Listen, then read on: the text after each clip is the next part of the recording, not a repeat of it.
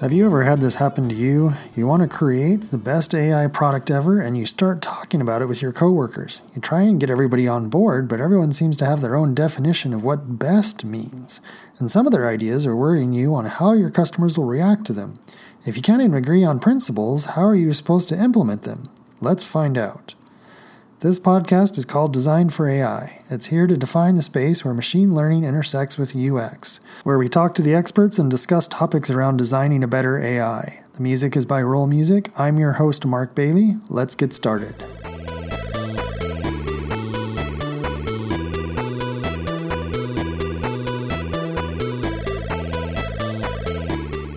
Now, in our last episode, we talked about different fears people have with AI. Now, obviously, this is a problem, even if you have the best intentions. So, what do you point to when your customers come asking? How do you make sure your product doesn't destroy your company? They can be called principles or guidelines, company charter, or values. There just needs to be a way to come up with them and also a way to make sure the company follows them. From a UX standpoint, coming up with these AI principles helps to drive the goals that you create for your user journeys and the metrics that you use to measure them by. Most of the company's AI principles we're going to talk about in this episode are pretty lofty and vague. And actually, in this case, vague is okay. Everything that you want to do with machine learning is still moving pretty fast, and it would be almost impossible to come up with hard rules that could be followed that would not be obsolete six months from now. On the other hand, how do you keep from being too vague, or basically just marketing terms that look good but don't mean anything? Well, the short answer is to implement them. If you can implement the AI principles, then you know that you've defined them enough to be able to be followed. So, for this episode, first we're going to cover creating them. And now, uh, creating AI principles is not as difficult as it may sound. Uh, it's not as bad as creating a brand like we talked about in a previous episode. Uh, it also helps if you've already created the brand because the company brand will help influence which AI principles you want to adopt. And there is a paper that I'll link to in the show notes that compared different associations and different companies' principles. Um, there's a good chance that you will use a similar key issues as other companies. So, first, uh, we're going to go ahead and cover the list that most used by companies to least used. And then we'll go ahead and cover what the different companies uh, state specifically. So, the one that most people, or I should say, most companies have as part of their AI principles is privacy protection. And then just kind of working their way down for less and less companies um, is accountability. Uh, the next one is fairness, or it's sometimes called non discrimination or justice. Uh, the next one is transparency or openness. Uh, the next is safety, or sometimes it's called cybersecurity. Uh, the next is a common good or sustainability or well being. Uh, the next is human oversight or control or the ability for humans to audit. Uh, the next one is uh, being able to explain uh, the ML model or interpretability of the ML model. Uh, the next is solidarity or inclusion or social co- cohesion. The next one is to have a science policy link so that whatever is being created is uh, reproducible. The next one is a legislative framework um, or a legal status for the AI system. Uh, the next is a responsible or intensified research funding. Um, the next one is public awareness or education about AI and its risks. Of course, the next one is how to help the future of employment. Uh, the next is dual use systems, or a lot of the time, this is military or to help out the AI arms race. Uh, the next is uh, field specific deliberations. Um, so this could be anything ranging from health, military, mobility, anything like that. Um, the next one is human autonomy. Uh, the next is diversity within the field of AI. And the next is being able to certify um, the AI products.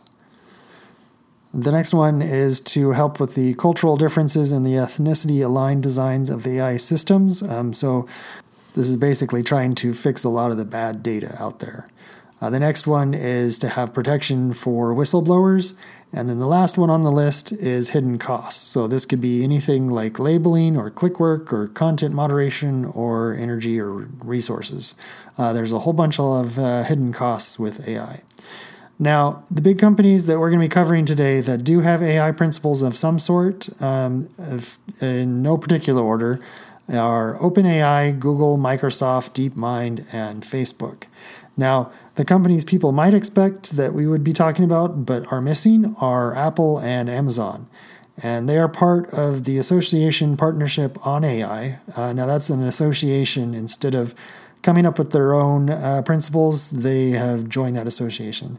And I think uh, abstracting principles out to being part of an association makes following the principles that much harder to integrate for your company.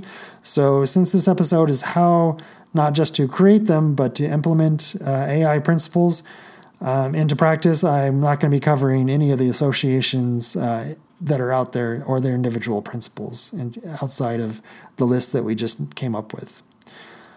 So the first company is the OpenAI Charter. And so for all these companies, I'll be linking to their principles in the show notes. And I decided to start with them since they are the most altruistic company that I was able to find. And a good example of this is their first principle, which is uh, to have broadly distributed benefits. So basically, the output of whatever they want to produce from the AI created has to be able to benefit the general public and not just a few company owners. Uh, this worry comes from um, just having AI put out more and more people out of jobs and benefit fewer and fewer people. Uh, their next principle is to have long term safety. And the thinking that they have behind this is how to keep the AI from hurting anyone or seeing people as the problem. Now, when your company's goal is to create an AI that is smarter than humans, um, this is kind of an important principle to have. Uh, the third principle is to have technical leadership. Now, it's not a surprise, um, they do want to lead AI development. And then their fourth principle is cooperative orientation. And this one just means that they are willing to work with other companies to further the science of AI. All right, so let's go ahead and move on to the second company, which would be Google. Now, their first thing is to be socially beneficial. So for Google, this means uh, business areas including healthcare, security, energy, transportation, manufacturing, and entertainment. Their second principle is to avoid creating or reinforcing unfair bias. Now, problems like bad data make for biased AI, and they're watching out for race, ethnicity, gender, nationality, income, sexual orientation, ability, and political or religious beliefs. Uh, their third principle is be built and tested for safety, and this means to try and design out unintended consequences. Uh, their fourth principle is to be accountable to people and to allow for products to get feedback, relevant explanations, and appeals from the users themselves. Uh, their fourth principle is to incorporate privacy design principles, and this is uh, basically to provide appropriate transparency and control over the use of the data. Uh, their fifth principle is to uphold high standards of scientific excellence. Now, one of the problems that machine learning is that it's near impossible to reproduce results, and so it's uh, their principle here is really just trying to be able to um, reproduce the results and to contribute that to the science um, community. Uh, and then their sixth one is that they want everything to be made available for users that are, are accord with these principles. And so this basically this means that they're going to keep the applications true to what they intended to do and to share the information with other companies that can also follow these principles. And then their last principle is the uh, actually kind of different. Um, Google was the only company I was able to find that has uh, areas that they will not pursue. This was interesting in that it was the only company that set out the areas that were off limits. So the first one was technologies that cause or are likely to cause overall harm. So basically, the benefits need to be greater than the possible harms. The next one is that no weapons or any other technology to injure people. Uh, the next is that there's no technologies that gather or use information for surveillance. Uh, the next one is any technologies that would get around international law or human rights. Okay, so the next company is uh, Microsoft AI, and they have their principles. Now, their first one is fairness, um, that AI systems should treat all people fairly. Uh, the next is inclusiveness, that AI systems should empower everyone and engage people. The next one is reliability and safety, that the AI systems should perform reliably and safely. Uh, the next one is transparency. The AI systems should be understandable. Um, their next principle is privacy and security. The AI systems should be secure and respect privacy. And then their last one is accountability. The AI, AI system should have algorithmic accountability. All right, so the next company is DeepMind, and they actually call theirs themes instead of principles. So their first theme was to have a social purpose. So that means to socially beneficial purposes and always uh, remain under meaningful human control. Uh, their next one is privacy or transparency and fairness. So basically, protecting people's privacy and ensuring that they understand how their data is used. Uh, the next one is the AI morality and values. So uh, basically, everybody has different values, and it makes it difficult to agree on universal principles. Um, endorsing specific values held by a majority could also lead to discrimination against minorities. So, their next theme is governance and accountability. So, they're trying to come up with new standards or in- institutions that may be needed to oversee AI. Uh, the next one is um, the AI and the complex challenges. So they want to make sure that they can uncover patterns in uh, complex data sets that wouldn't be found otherwise. Uh, their next one is the misuse and un- unintended consequences. So, again, you want to make sure that their products are not re- uh, repurposed in unethical or harmful ways. And then their last theme is they want to uh, make sure that their products make an economic impact. So, uh, for inclusion for equality. And they're worried about uh, displacement of jobs and uh, AI altering the economies in ways that uh, will affect some portions of the population much higher than others. All right, so then the last company that we're going to be talking about is Facebook, um, and they call theirs AI values. Now, their first one is openness. They feel that AI should be published and open sourced from all the community to learn about and build on. Uh, their next principle is collaboration. So they want to share knowledge that's both internal and external and to cultivate diverse perspectives and needs. Uh, the next one is excellence. So they want to focus on the projects that they believe have the most positive impact uh, on people and society. And then their last principle is scale. So they want to make sure that their AI products uh, must account for both uh, large scale data and large scale comp- computational needs. So now that we've gone through the different companies and kind of what they've come up for principles, um, as you notice, all of those principles, there's not really that many for any one company. Um, and so that's why I was able to go through so many companies so fast. And so, really, as you could tell, they were also pretty vague. And so, the next thing we're going to be covering is how to implement AI principles once you've decided which ones you're going to want to use. Now, the simple truth is, is that there's a lot of people out there that will think that all you need to do is come up with some good sounding principles. Uh, you know, surely you can sell your startup before anyone realizes that it's all just marketing. And no one will find out, right?